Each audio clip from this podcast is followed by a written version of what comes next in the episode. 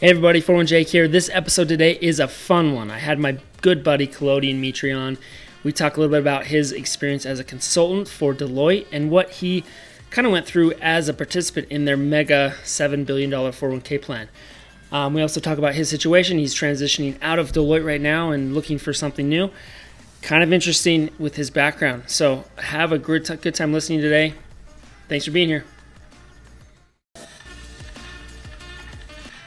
What's going on, everybody? 41 Jake here. I've got a guest today in person. Now, I know it's Corona. We have been around each other enough to know that we're both healthy and not sick. So we're doing this today, not on Zoom, which is fun. So, who with me today is Klodian Mitri, and he's not a 401k advisor. He's nothing to do with 401ks, but I think it's going to be a fun interview because he his background is in a lot of different things, a lot of financial, and he's a CPA. Mm-hmm. So we're going to talk a little bit about that and kind of his story, and then I want to hear kind of his experiences as a 401k participant in a mega plan with a large, um, one of the top six consulting firms in the country, not the big four because he's more of a consultant than on the tax side or whatever. So, Klodian, introduce yourself. Tell us your quick. I know you've got this massive long story, but tell us more about your your genesis story, like where you came from, why you have such a cool name, all those kind of things. So with a name like Klodian, it's not very uh, Utahn or Chicagoan. I was actually born and raised in Albania. My family uh, immigrated to the U.S. in 1997. So we've been here over 20 years, and but with me, you can definitely I, I feel very Americanized. But as soon as my mom and dad say a single word, you can definitely off the bat tell they're foreign. Um, but well, the best thing is you told me your name. How to remember it was Nickelodeon without the Nick. Exactly. And the funny thing is, my roommate freshman year was named Nick. I was Klodian. Our name tags were together. It just looked like a poor spelling of Nickelodeon at Purdue. Nice. I love it. Yeah, and when we first met, quick story, and then you can keep going. We, uh, I, someone in the neighborhood told me that that Klodian moved in, and I was kind of training on my own, and I do a lot of riding and running, as you all know, and I reached out to Klodian and I said, "Hey, I'm not super crazy fast, but I can hold my own sometimes." And so he said, "Sure, I'm going to the track in the morning, which was an indoor track in the middle of winter." And so picked him up, and we went to the track, and we warmed up. And then he said, "All right, let's go." And it was like a dead full sprint, faster than I run in like ten years, and like that's how I got to know Klodian, and we've been friends since. So yeah, Jake, Jake reached out to me to provide some context in the middle of a marathon build so it was a, a quick zero to 100. And, uh, but it was awesome. Since then, Jake's become one of my closest friends, um, a mentor, an athlete in, in the business world. And um, it's definitely been a good uh, relationship these past six months. Yeah, it's been fun. And now he's kicking my butt on the bike and running. So no, uh, only one day so far. So we'll work on that. But so tell so you so you moved in '97 to, to Chicago. Yep right? And then stayed there, and then bounced around a few different fun areas like Hawaii and others. Yep. And then, kind of, how did that all come together? So now you're here. Yeah, it, it's honestly been very interesting. When I uh, graduated school, I, I had big dreams, right? I wanted to go to school in California, to Berkeley or Stanford. I, you know, everyone dreams of California, especially being from Chicago. But I'm very close to my family, and I I didn't I couldn't get the guts to leave, so I ended up going to Purdue and uh, Marquette University. So within driving distance from West Lafayette, Indiana, and then Milwaukee, Wisconsin. But then after I finished school, I worked in Chicago for about a year. Um, I started with the Deloitte uh, advisory practice. I got some really good experience. Did that for a couple years, and um, to be a little bit more strategic with my career. I decided to try to get some of that international business experience. So I stayed with Deloitte, but they had a global deployment program, and I got a year of experience working with US GAAP and IFRS, uh, advisory and consulting work in uh, Germany. So my wife and I, we literally had our daughter in November, moved to Germany that January. So it broke my parents' heart that I was seeing their first grandchild and moving it them to a different country. Um, so we had an amazing time in Germany. We learned a lot about how business is handled abroad. Because um, you know how major corporations, we, we see a lot of what Fortune 500, Fortune 100 companies are doing here in the States. and the accounting and finance uh, challenges that other companies globally are experiencing are so unique. Uh, they definitely don't follow a cookie cutter approach. So it was interesting to get inside to see how those companies are handling some of those uh, accounting and finance challenges. After a year of that, we decided to move back. We moved back to Chicago. I say that loosely. We kind of spent six months or so uh, living out of Airbnbs, hotels with family. We spent some time in Seattle, Utah, Chicago, a little bit of time Boston, California, because we were trying to use this transition period to figure out where exactly we wanted to live. Now imagine doing that with a newborn child and a one and a half year old. So God bless my wife's heart because none of this would have been possible without her. Um, and then we decided to make the most of our last bit of uh, freedom before I guess we settled down, and we ended up moving to Hawaii for a little over six months. We were on the island of Kauai. We thought it'd be a fun place to, you know, take take a little mini sabbatical and. Uh, That's early. That's early in your career, but I like it. I, the way I look at it, it's like I, I want to work my entire life because I enjoy the type of work that I do. I, I don't want to slave away and retire and then be bored.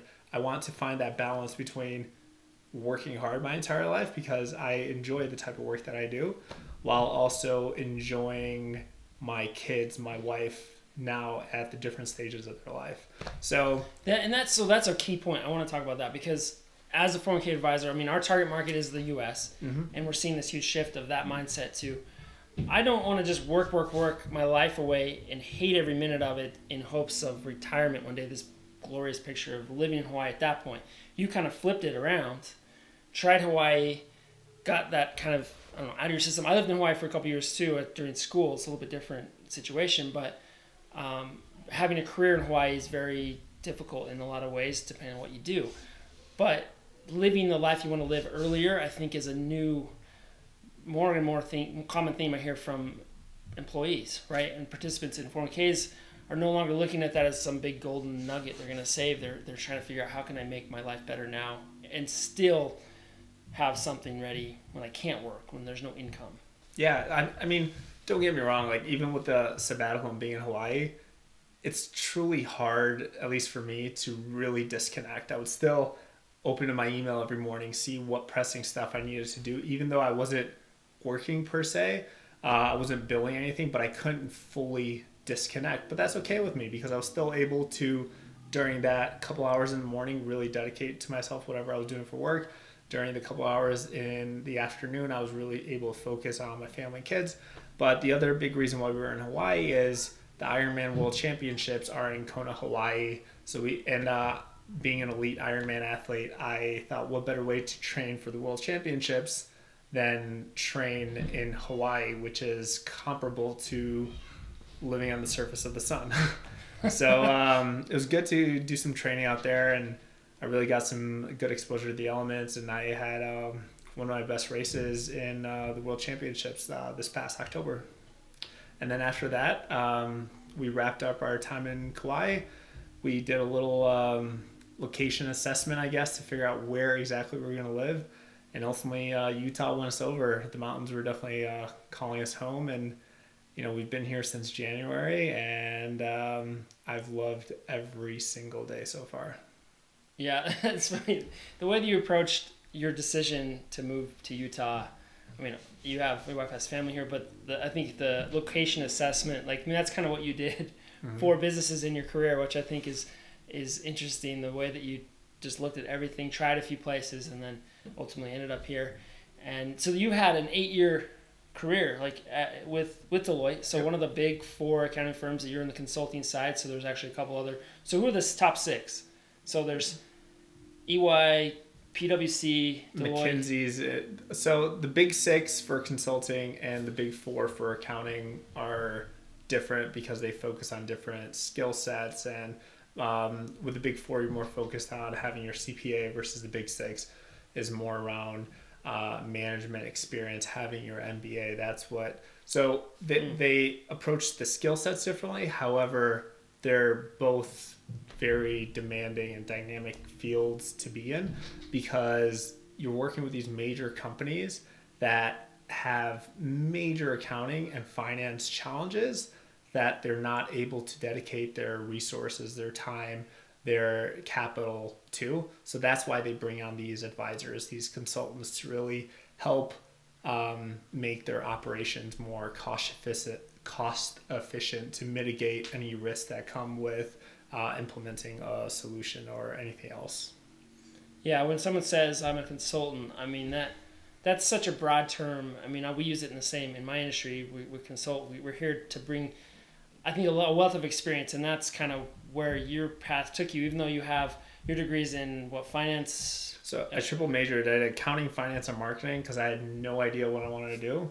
So love that you had the um, marketing mixed in. That to me is, is always a good move. I think I had to be the only person who did accounting and marketing. I remember my my guidance counselor was like, "Are you sure you don't want to do accounting and finance?" I'm like, "I don't even want to do accounting, but I think accounting it really helped me understand the foundation of business. And I'm really glad I did accounting, hence why I moved forward and got my CPA. But what I liked most about marketing is the fact that you're focused on um, the client experience, right? Those in person, uh, those personable type skills that I think are very challenging to teach in school. That's why I think a lot of people study communications or marketing, but it's hard to really succeed the way that you want to because those little niche skills that you can't learn in schools come with experience. And the way I look at it's like you either have it or not.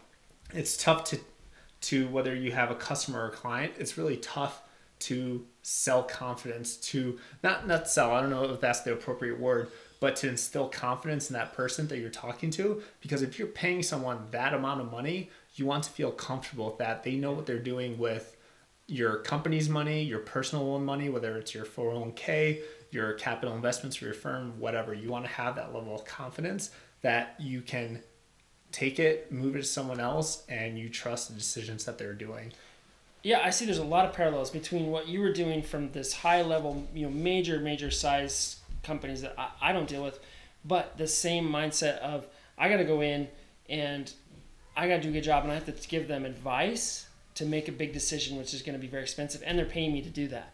As a 401k advisor, it's a similar thing, but you're in this really small piece to the puzzle of, of keeping and retaining talent. But overall, you have to come in and, and market yourself. They have to they have to trust and, and know that you're there and build that relationship so that you can continue to give them good advice. And so there's a ton of, of similarities, I think, into what we were doing, um, what we do on a daily basis. And, and I think that um, it's, it's interesting because the 401k, we always kind of, I think as advisors get lost sometimes in the weeds and we don't really look outside of our industry. We only stick with our own little group. And so I love to bring people like Klodian around because it's a very better, it's another perspective that I haven't thought through. And so one of the things I want to talk to Cody today about is um, is his experience. Now Deloitte has about seven thousand uh, participants in their plan. It's another cool thing. When you have a, a 401k plan, I don't know if you know this, over 120 people, you have to pay for an audit. And, and they go through and kind of do this whole analysis. So I get a lot more data on a big plan. So Deloitte has $7 billion in their 401k. They have 7,000 participants. They do their, for, their plan through Vanguard directly. So when you get to those mega plans like that, advisors like myself aren't, aren't really a part of that. It's more of a full team that I think Vanguard would send to Deloitte and talk about the plan and probably do a full deep dive into numbers, um, probably once a year at most, maybe twice. But it's a different experience for him in the fact that my plans, I all my participants know me personally. They they see my videos, they meet with me face to face. I mean, I'm able to do that. For him though, I want to know your experience because you already have a tax background, a little bit of you have your CPA, you know kind of the whole reason behind a 401k from a financial standpoint. However, that doesn't really mean that you handled your 401k to the best you thought you could. And I want to know kind of what that experience was like from a mega plan and and and how to kind of learn from those experiences as advisors for whatever our niche is. Yeah, that's actually a very good question. You know, having that accounting background, I know how to account for um, standard IRAs. If the money goes into a Roth IRA, I know how to do the accounting for major corporations that have these retirement plans. However, when it came to how should I manage my money, I had zero idea. I started I started on Google. The first thing I saw was if your company is going to match, max out that max amount that they will match. I'm like, all right, Deloitte does X percent. I'm going to do that. I think Deloitte does 25% of the first six. Yep. So it's a one and a half percent match of what six percent they put in. So you probably figure that out, put your six in, yep. get your one and a half from them. Yep. And as you work up the ranks, they have other kind of profit sharing that they do from their plan design that I could see. But yeah, so you took the first step. I think that's smart, but you had to learn it on Google, not yeah, from on Google. And then from HR. after, honestly, the only guidance that at least I, I think I got um, was the fact that you should increase your percent this much next year. And it was always increased by 1%. I think the eight years I was at Deloitte, I don't think it, the only guidance was increased by 1% next year. And like, okay, let's do 1%. Uh, but ultimately, I was uh, being rather aggressive with my 401k. I was investing, I think I went up to 16% in my 401k just. That's awesome. To yeah. like, the, Not many people do that. That's pretty rare. Yeah, I, well, I, I did a budget analysis, right? Just trying to see like, okay, this much money's coming in, this much money's going out for expenses, this much money is left over. I'm going to save this much for my two kids. What am I going to do with the rest of this uh, money? Some I pulled away for um, investing in funds with TD Ameritrade. The other, I was like, you know what? Let's be. Did you roll it out to in-service distribution to a, an IRA? Yes. Okay. Yeah. Okay. And then, um, so with the rest uh, amount of money, I was like, let's increase whatever I can in my Vanguard account. And it wasn't until, I'll be honest, until last year that I started doing supplementary analysis beyond matching 6%. And that's when I started like, okay, what should I, should I be putting everything in? The only options was a Roth IRA or a standard uh, 401k. Yeah, you like, both the Roth and, yeah. the, and the traditional. And how did you determine? Probably not the best bet. I, I was asking my fellow coworkers who were about my age, but the thing is, yeah. like, my coworkers aren't uh, 30 with two kids. My coworkers are 30, single, living their time of their life in Chicago. Uh, so we have different priorities. So how they were approaching their retirement was different than mine. Uh, ultimately, to be on the safe side, I just split it down the middle, did 8% in Roth, 8% in um, standard, and that's just how I kind of approached it. But it was a very um, hands off type approach. We, Vanguard, you know, they were doing what they were doing. I was being aggressive with my 401k with the funds that I chose. And other than that, I didn't have much guidance and uh, it was something that I kind of had to research on my own and just. Uh, Did they offer like was working out like remote meetings or any kind of uh, like wellness, like different? Did you ever see emails about hey, there's a 401k Zoom meeting you can jump on or anything like that, or was it all kind of just online and go check it out and there's tools? I, I'm sure there were lots of tools available at our disposal, but it was one of those that I had to kind of go You'd have after. to like really search exactly, yeah. Yeah. And you know, the thing is like I had a lot of other priorities. I think I could have been more strategic with the way I approach my 401k, but hindsight's 2020 and um, I, like I said, I had other things that I was focusing Yeah, you're focused on. on your job. I mean, that's the whole point is even someone as experienced and knowledgeable in finance as yourself, the 401k you knew was important, so you took enough to take action, put money in. But coming to determination, should I do Roth or traditional? I see that all the time. People just split it. I want a little bit of both. Even people that are in the highest tax bracket, because it's a tax bracket question, and it's knowing what would be the most effective for me and how would I navigate the tax laws later when I want to spend it. But very few plans actually dive into that participant outcome after you're out of the plan. We don't we don't do a good job of, of educating people on that because we just rely on advisors to help them, and that's where, you know, there's a big disconnect. So that's really I'm glad you shared that because that I had kind of a similar experience long ago in my career when I worked at Goldman Sachs. Similar model, like I knew there was some money going in, but I didn't really put enough effort into it, even though I was a financial advisor. so, Um, yeah, so I don't want to. We don't have to go much more into that. If you want, um, I think it's helpful just to kind of get your perspective on that. But I want to switch gears, go back to kind of where where the next chapter of Klodian is, is taking you. I when I look at LinkedIn and I see a lot of the people that I'm working with and connected with, the first kind of step is is working with a huge firm like that. I mean, I, I had that experience. I think a lot of people do, and I see some very successful executives that are running their own companies or high up in another company that have spent some time. You spent eight years at Deloitte, mm-hmm. kind of got a wealth of experience even internationally, which I think is a great perspective. What what are you kind of what do you want to do next? Have you had much time? You're you're kind of in this mode of, of transitioning from Deloitte and going into something else. What are you kind of seeing yourself wanting to do? That, that's a good question. And, you know, like when I, how I started this the interview podcast, it was I had no idea what I wanted to do in college. That's why I triple majored. I had even after eight years of having worked with major companies on some of the big carve out transactions, uh, location assessments, portfolio decisions that they've made with their real estate, for example, it's I'm still not sure what I want to do. They, they say that one year of consulting is comparable to about three, four years in industry. And I, and I never really understood that until my first major project where I had to present findings and solutions to the CFO.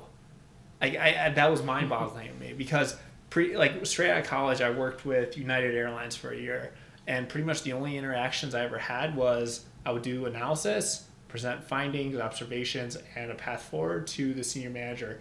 That senior manager would work with the director. The director would work with the managing director, and there was multiple levels. With Deloitte and their advisory and consulting practice, it was the first time where I was, you know, CFOs of these Fortune 500 companies are asking for my opinion, what they should do to improve their operations. And it was at that point that I finally understood like, okay, this makes sense why one year of experience in industry is comparable to three, four years, or sorry, vice versa, one year of consulting advisory experience comparable to three, four years in industry because you get that management uh, leadership exposure that you wouldn't get elsewhere. You get to have the entire books, or you get interviews with stakeholders that are essentially running the operations of a company and you really understand what makes a company run. And it's not only for one company, it's multiple companies. A lot of my projects ranged anywhere from two weeks to as much as a year. And um, over the years, I definitely have seen a lot of uh, that exposure, and it's been very interesting. And I think.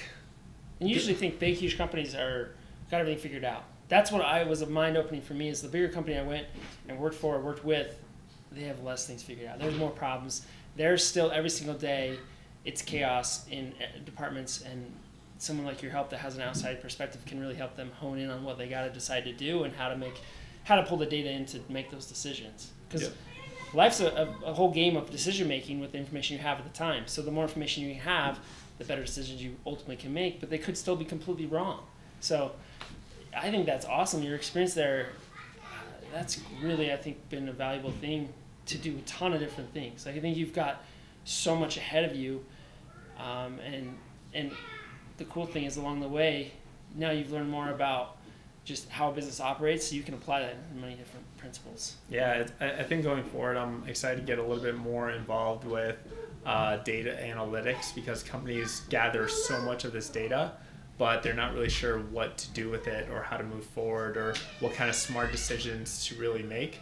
Um, so I'm excited to really work with companies understand their data, help with strategic planning, forecasting, to really understand what that path forward looks like, but also helping leaderships understand how viable some of these solutions are to go forward and have that transparency and really understand if something is going to be successful before they've gone too far down the wrong hole. Like I was I was listening to um, a different podcast recently, and it was it was called uh, Solutions or uh, Failing for Solutions, And like that's common, right? Like you want to fat, fail as fast as you can. But this company, uh, I think it was a division of Google, they were giving bonuses and raises to employees that were failing their projects first. Yeah, I remember. I think it's Google X. Yeah, Google X. It was yeah. one of the TED talks. Yeah. And I was like, man, can you imagine like being in a room and being like, I have done so good on this project. This project has been going on for a year, but Jake's project failed within a week, and he's the one that's getting this raise because the innovation that they're working with, it's major projects. Yeah, you pushed it. Yeah. yeah, exactly. So if Jay can fail faster, that's he's a resource that they can dedicate to something else to possibly getting to that finish line for a, an innovation that will actually change the world faster. And I just thought that was interesting. Like I've always known like fail often and fail fast, but it wasn't until you kind of understand about the innovative side of a major company like Google X and what they're accomplishing. So, um, and just moving forward, I mean that's the whole idea is you're gonna fail, and and in my industry like everybody still just follows the same path. We we pull the 5500 data, we know which plans we want to target, and then we just cold call like everyone's stuck in this rut and we're so afraid to get out there and actually try something new because we're afraid what someone will say about our video or whatever. And those are the most successful businesses. You just you look at the history, the ones that were able to take some risk, maybe they had to pivot. Maybe they don't talk about all the failures. They talk about the successes because they have a lot of success because they failed a lot. So, uh, yeah, that's a really good. Um, I can go on and on about that. Yeah, and and honestly, like so to, to kind of give some perspective, I've been with Deloitte for all this time. My major project just ramped up. We helped a major company on the East Coast with um, a location assessment, and we analyzed their portfolio to help them understand uh, consolidation opportunities, some action items that they can take to lower some of their overall real estate costs, and ultimately we end up saving them, um, depending on the actions that they take in the foreseeable future, anywhere between seven to twelve million dollars per year over the next five years. So that's a huge savings for them, right? Over a two and a half month long project. Um, but with everything kind of going on with COVID and clients being unwilling to invest their capital at the moment, uh, I was not billing at the moment. So I was let go by Deloitte, which it's tough. I understand. Um, but at the same time, a lot of people are like, "Oh, how are you doing? Like you have all this experience." And to be honest, I've I've been working since I was 15. Like at, the pizza place down the street, I've always had to work just because it keeps me busy, keeps me engaged, whether it's a pizza place or Deloitte Consulting. Uh, but everyone's like, "Oh, are you worried?" To be honest, it hasn't. Um, it's definitely set in, um, but it's not something that I'm stressed about, at least at the moment it's one of those things that I think about. It's how you respond to the challenges, right? Like you're tested not when things are going great, because it's easy. When things are going good, everything is easy. You can call those challenges, but when things are hard, when things really get difficult, I think that's how you kind of see a person for who they really are and how they're really able to react when they're in that discomfort zone, right? Like so when like when I'm running hills. Exactly, like when I'm running with Jacob Hills. Um, so that's why I'm not stressed. I um, I'm not worried. I, I feel like I have a lot. I think this the timing of that. I mean, the experience you were working through as far as helping assess the real estate decisions of a large corporation, that is critical right now in a lot of businesses. There's probably something you can do with that with COVID and, and everyone's remote. I mean, we're going to see a huge shift, I think, to remote working and what does that mean for all this real estate that's out there that businesses own or have leased or uh, getting the plan together of how to work through that. I mean, there's probably something there to explore too. Oh, I, I a, lot of it, like we helped with an uh, Eminence project right before I was like, oh, we're, we're helping um, put together some type of uh, um, industry perspective or point of views, as they're called, to help companies understand what the heck does COVID mean for my workplace? What does it mean for all these facilities that I have? Am I going to be able to use any of these facilities? What's the future of workplace going to look like? Do yeah. Jake and I have to have cubicles more than six feet apart? What about elevators? How many elevators do we need in a building? And is there going to be different shift work? Is there going to be uh, people that come in every other week? So th- there's a lot of moving pieces, and this is something unique. It's not something we can compare to the Spanish flu because it's 2020. Things have changed so much since we had a major pandemic like that. And I, I think it's an interesting time, and a lot of companies are going to need, need to adapt. And um, I, I think it'll be gonna start a con- COVID time, consulting, and that's your yeah right pandemic consulting 101. Seriously though, I mean that even I was talking to someone else. They're talking about not kids are kids not knowing facial expressions because we're all wearing masks when we see each other. Like you can't tell someone how they're reacting to something as easy as we could before this pandemic. Uh, that's something you don't really think about after effects of that. My kids have been really good about masks that haven't been like fighting it. They're they're on board. They they'll actually fun. It's fun to them to put them on and go to the store. But um, will that continue? Is this something that we'll just see as like we always have a mask with us? Who knows? But from a workplace standpoint, uh, it's tough for a lot of different businesses, a lot of different career paths where you have to be in the office. Um, I, I, think that's I think that's one of the pros that's going to come out of this that people will understand the benefit of remote work. People invest so much time, whether it's commuting, getting ready for work.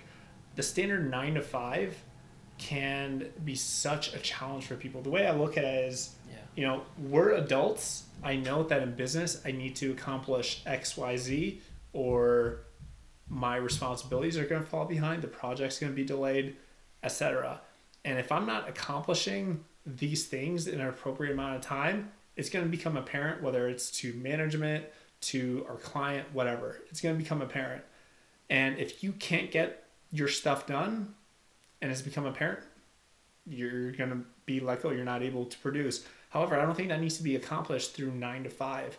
We have so many responsibilities outside of work that if you're not handling that appropriately, you kind of don't have the mental well being. So it's nice to be able to wake up, get done what you need to get done, spend some time with family, do some type of uh, well being workout, whether it's a yoga class or run, uh, whatever. There's the way Making I look at it. Is, You're good at that. Yeah. Setting your priorities, scheduling it out, telling others this is what I'm doing, and communicating it. Right. Yeah. That's the key is the communication factor. And as as advisors, that's a huge. That was a big push for me to launch 401 Jake. Was all right. Now I can't go do my face to face meetings. Now I can't take prospects to lunch. How am I going to connect with people and still be personal? To where they feel like they're getting that attention and there's technology now to do that but it's going to take some work. You have to manipulate and change how you are you're in your normal day to day your your old habits have to become different and that's hard to change but communication is going to be the critical part to that whole shift to tell others how you are going to be doing what you do to help bring value to them in their lives. And yeah. you're awesome at, at i think just scheduling your day. Yeah i'll be honest before like I've been working remotely. If I'm not at a client, I'm working from home. Uh, so I've been able to work remote the past eight years, and I feel like I've excelled at it. Um, however, once COVID started and everyone else was working from home, it became so much more stressful for me just because others that weren't working from home before weren't used to it, weren't really sure how to approach it, so they weren't respecting boundaries. There was more meetings, and it was starting to become a strain on my mental well-being because my client was on the east coast so i'm having meetings from six o'clock and all the way till nine o'clock working with people going on on the west coast. So there was a lot going on and a lot of moving pieces. And you know everyone's like oh working from home is great. I have so much free time. It's like because you're still adapting versus me i'm trying to pick up all the extra slack of everyone else working with people that aren't used to working from home yeah. so I, I think a big part of it is being detail oriented setting a long-term plan but also having those short-term goals and what those accomplishments need to be and making sure that you're communicating appropriately uh, staying in touch but not only with the business but with your wife, your family, your yeah. friends, and because there's a lot of moving pieces in our lives, and we need to have that attention to detail and that communication in all aspects without overwhelming ourselves. Yeah, totally, totally agree. All right, Klodian. Well, I uh, I really appreciate you taking the time today. Um, I'm doing whatever I can to, to connect you because I think whoever you go to work with, however that pans out, I think they're going to get ton of value from having you in their team. And so I'm excited. I wish I could pull you into 401ks exclusively, but I don't know if that's your, your jam yet. Um, but I think, uh, yeah, you've got a ton to give and a ton of experience. Even, like you said, eight years, but and as a consultant, that's even a lot more, bigger multiple of the experience you have and things you can do to help. So um, reach out to Klodian if you know um, someone looking for some help in some of these areas. I mean, um, he's definitely out actively meeting with different people, interviewing. So uh, I wanted to have him on here today, not because of that, but more because I wanted to hear his story of kind of how he became what he what he was doing, um, but also kind of his experience with the big brand like Deloitte with their main mega plan. I think that's good a good thing for us to think about as we work on our own 401k business, as you as a wholesaler, if you're watching this, as you work to connect with advisors and, and really help them hone in on who they're helping. If you are trying to work your way up the channel all the time, know that the 401k industry, as you get to bigger plans, changes dramatically. He never really got to see anybody face to face. There was a lot of tools and technology, but it was still kind of on his own. Um, so one way you can add value, no matter what size you're in, is create this environment where you can have that personal touch. And that doesn't mean you sit on the phone all day long. That means you use technology to give out good content to people and, and find ways to connect with them. So that's a big push that I'm doing with 401 Jake to help people understand how to do that. And uh, if you have questions or want to meet Klodian, just connect with him. Um, I'll put his LinkedIn here in the in the notes. So thanks, Klodian. Anything to add? No, my pleasure. Thanks. Okay, we got to get done so he can get back to his kids, and maybe we'll sneak a swim or ride in sometime. Yep. I don't know. We always squeeze stuff in whenever we have a free minute. Yep. Okay. Have a great day, everybody. Thanks so much for listening to the podcast today. I hope you enjoyed it. Uh, Klodian's a good, good friend, and I'm really excited for what the future holds for him and his family. Want to remind you, July 17th is the next club sesh. This one is going to be key for you because we're going to talk about record keeping due diligence. Now, I've been six years into this exclusive 401k world and I'm still trying to iron out my process with 401k record keepers. They're always changing. It's a moving target. You need to know every single thing about them so that you can advise and help your clients. We're also going to dip our toe into a little bit of language, kind of how to manage uh, participants that don't speak English and how we can better support them and help them take advantage of this tax plan. So make sure you're there. Sign up at uh, 401jake.com.